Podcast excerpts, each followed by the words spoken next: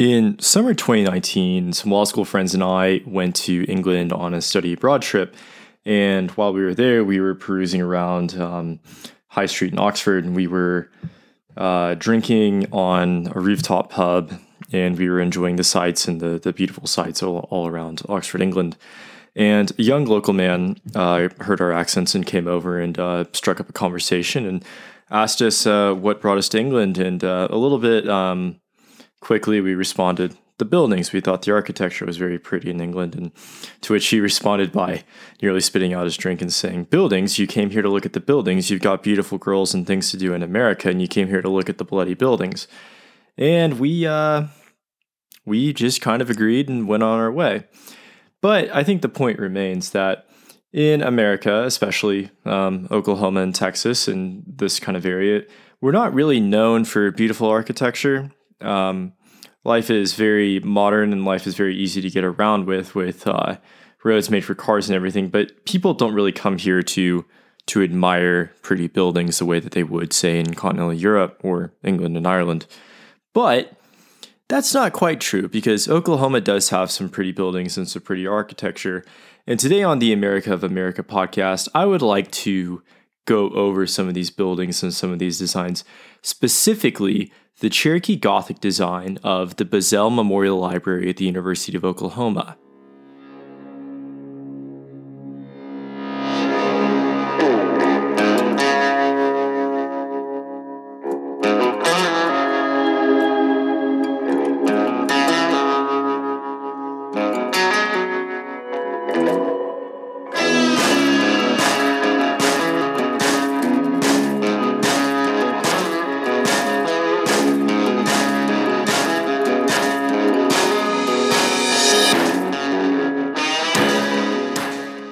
Good morning, everybody. Welcome to the America of America podcast.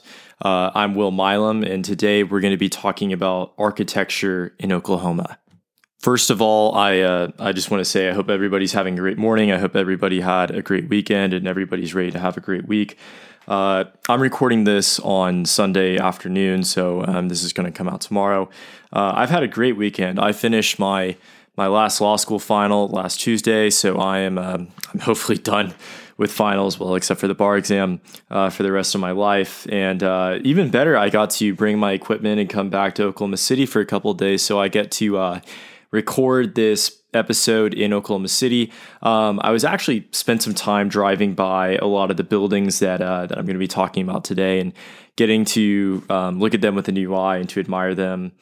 In fact, Friday night I was driving by uh, the Oklahoma Hall of Fame, which is a building that we'll be talking about on this episode. And I was showing my my roommate in Dallas and a couple of my friends, and uh, I was getting very excited about telling them about it. And my roommate responded that uh, I should keep my eyes on the road because I am not known as a good driver, and I almost hit a curb by showing them that building. So I was just. Uh, I was just really excited to uh, to share my my opinions about architecture, and uh, with that, let's uh, get started with the with the Biz or the Bizzell Memorial Library.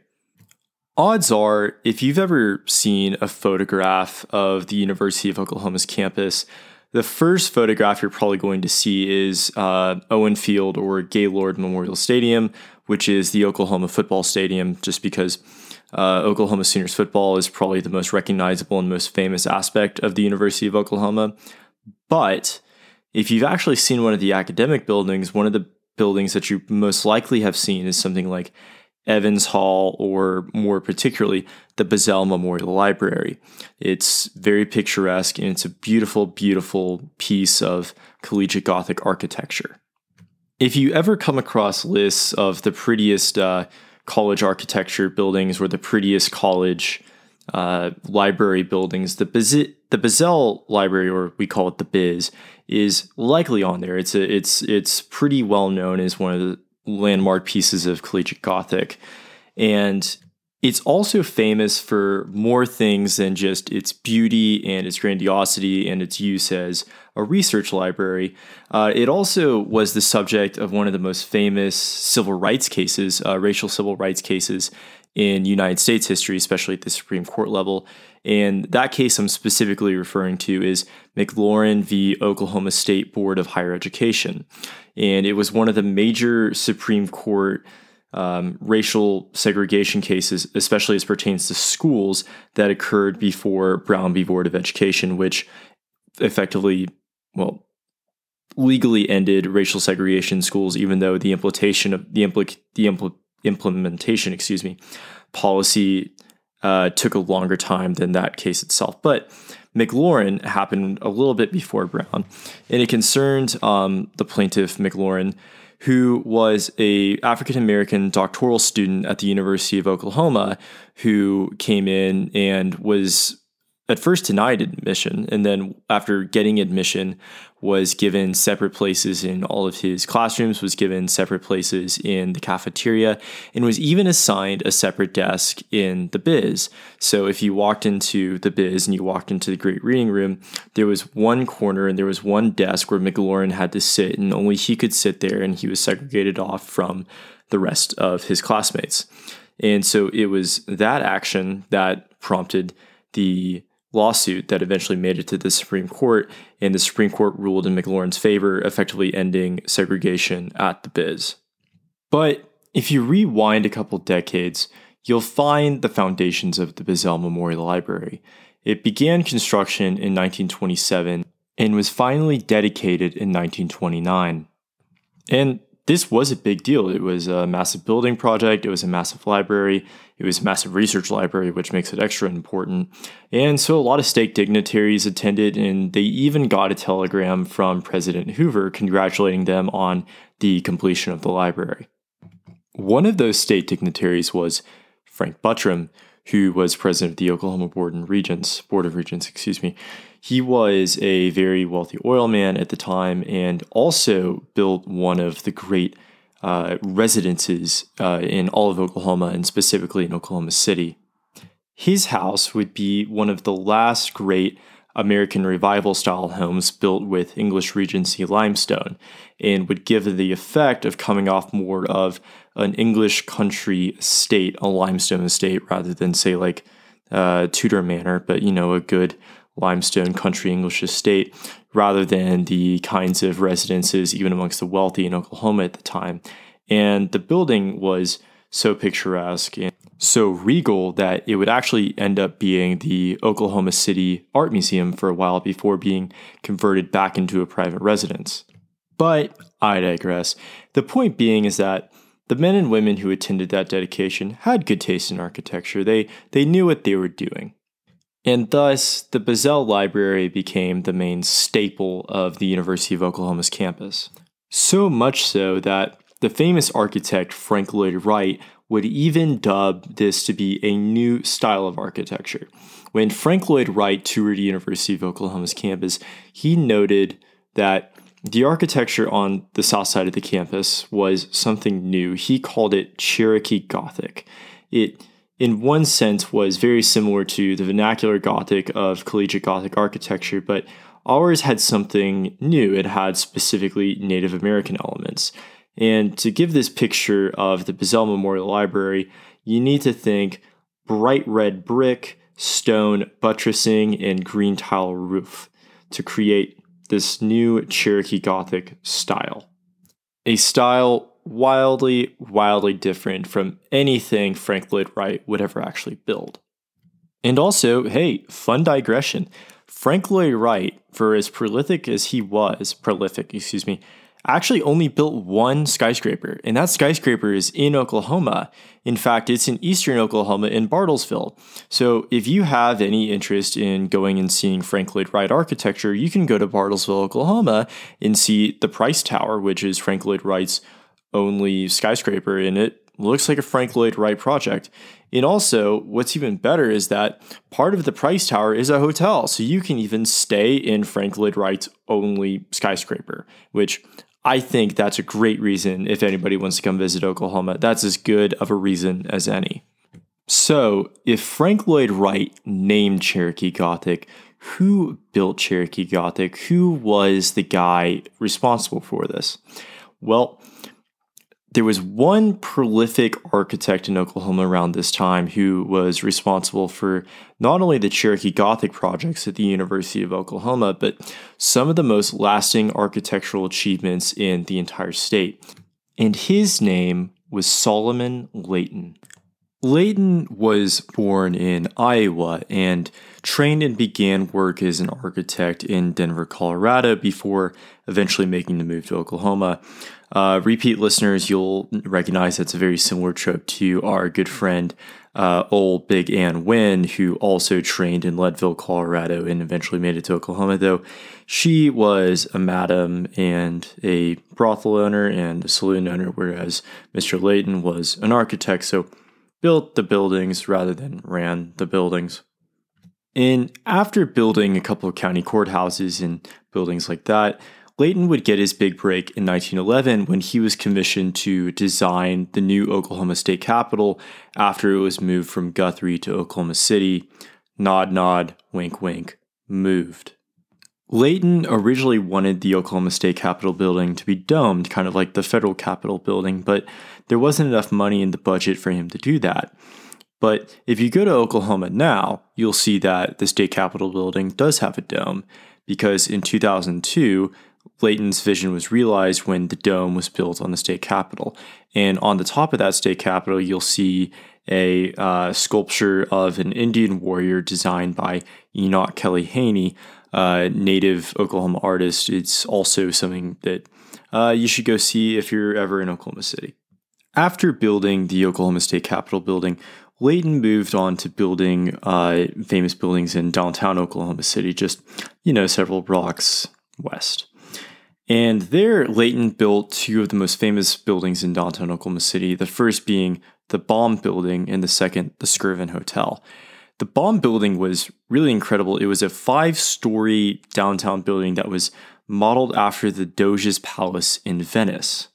Unfortunately, the Baum building was demolished in effort to uh, plan urban renewal in downtown Oklahoma City and make its street, uh, make the downtown streets wider to make it more accessible to civilians under the I.M. Pei plan of the late 70s and 80s. And if you haven't been able to tell, and this is my opinion, there's a general rule about Oklahoma City, especially with its architectural cultural achievements, that we will build good things, good things that are meant to last, and then we will tear them down for reasons that don't actually come to be realized. Um, unfortunately, I think that's the story with a lot of the beautiful buildings in downtown Oklahoma City, like the Baum Building. I think that that was one of the things that happened to Deep Deuce. And this is not an original theory that I have. I actually picked it up pretty much from Sam Anderson's book, Boomtown, which is a good history of Oklahoma City, but I buy into it completely. Some uh, some of my friends and some of the people I know back here don't, but I, I think that there's a pretty good, uh, clear line of building good things in Oklahoma City and then getting rid of them when we think that we're going to have something better in the future, and the better future doesn't really pan out, generally due to economic or natural disaster reasons or non natural disaster reasons. But if there's anything I want to leave you with, it's that the good things that we have, we should take care to preserve. And but there is some good news because the second downtown masterpiece of Solomon Layton is still up, and it is the Skirvin Hotel. Now, the Skirvin Hotel isn't uh, like the Doge's Palace and it's not a Gothic structure. It's an Art Deco structure reminiscent of that early 20th century style that a lot of downtown buildings were being built in. Think obviously like old New York, but it is uh, it is a pleasant sight to see in Oklahoma City skyline, and it's also not only one of the nicest and most historic hotels in Oklahoma, but it's also one of the most haunted. And if you need a reason to stick around for several months, I really plan on covering the Skirvin Hotel's hauntings when we get to October and spooky season arrives. So that's a little teaser for that. You're not going to want to miss it, so stay tuned. The last Solomon Layton building I'm going to leave you with today is also in downtown Oklahoma City. And it survives, though not as it was originally intended to. Because if you remember from last week when I was giving some reflections about the Oklahoma City bombing, right next to the Alfred P. Murrah building, which was destroyed in 1995 by Timothy McVeigh, a block away was a building designed by Solomon Layton, by Solomon Layton called the Journal Record Building, and today is known as the Heritage. And part of the building now houses the Oklahoma City National Memorial Museum and is connected to the memorial. And you can still tell on its um, on its south end, you can see that it's damaged. It's the damage has been fixed, but it's never been rebuilt. You can see the areas of the windows that have been blown away, and you can get a good feel of the damage that was done by the bombing altogether. And I want to leave you with a mural that's on the south side of that building. And if you walk down Robinson Avenue in downtown Oklahoma City, you can actually read this from the street. And it refers to the bombing, and it reads We search for the truth, we seek justice, the courts require it, the victims cry for it, and God demands it. In that one mural we have together, stone that was put together by one of Oklahoma's foremost architects, we have a living witness to one of the great tragedies of American history. And we also have the resilience and the faith of the people of Oklahoma to seek justice through this act of grievous terror and violence. And, ladies and gentlemen, that's where I'm going to leave you today on the concept of Cherokee Gothic architecture and Solomon Layton. Uh, a bit of housekeeping. As always, uh, feel free to send any comments uh, ideas, corrections, anything like that to chautauqua at gmail.com. Um, I know that we have a lot of listeners in uh, in India, which is currently being ravaged by the COVID pandemic. And um, if any of you are listening from India, please know that you're you're in our prayers and you're in our thoughts, and we we hope that uh, some international cooperation can lead to some solutions as soon as possible. Um, in other news, uh, I've been listening to Dust Bowl Dance by Mumford and Sons while reading Benjamin Myers's Black Sunday Poems, which is a collection of poems about individuals living in the Dust Bowl in Oklahoma, as well as obviously the great Mumford and Sons songs from their first album, which is I'm pretty sure is about the Dust Bowl in the United States. I'm not actually sure. I haven't really looked it up, but when I listen to it, I really get vibes of Oklahoma, Texas, Arkansas, maybe some Colorado and Kansas uh, Dust Bowl area. So I think that that's a great combination to if you want to get the vibe for uh, the way that people were living in the Dust Bowl area era. Um, and you can find uh, Benjamin Myers, who is professor at Oklahoma Baptist University. Uh, you can find collections of his poems and online, and I believe they also sell his uh, his poems at Full Circle Bookstore in uh, Oklahoma City and he's obviously a great poet. He was at one point poet laureate of the state of Oklahoma. And I think that you'll uh, get a lot if you enjoyed that episode about Okies. I think you'll get a lot out of reading this particular collection of poetry. And also, I think that it'll give you an opportunity to re examine an old good Mumford and Sons song. So, with that, uh, we're going to end the episode there. As always, I'm extremely thankful to my friends Joseph Rolicati for helping me out with. Uh, with the research. And this week, uh, I actually got a lot of help from another friend, Liam Kelly, who's an architecture student at the University of Oklahoma. And his uh, a lot of students in his class were able to send me some good research on the concepts of Cherokee Gothic and what Frank Lloyd Wright about what Frank Lloyd Wright thought about the architecture at the University of Oklahoma, and obviously some of the architectural projects that Frank Lloyd Wright built in the state of Oklahoma, especially the Price Tower in Bartlesville.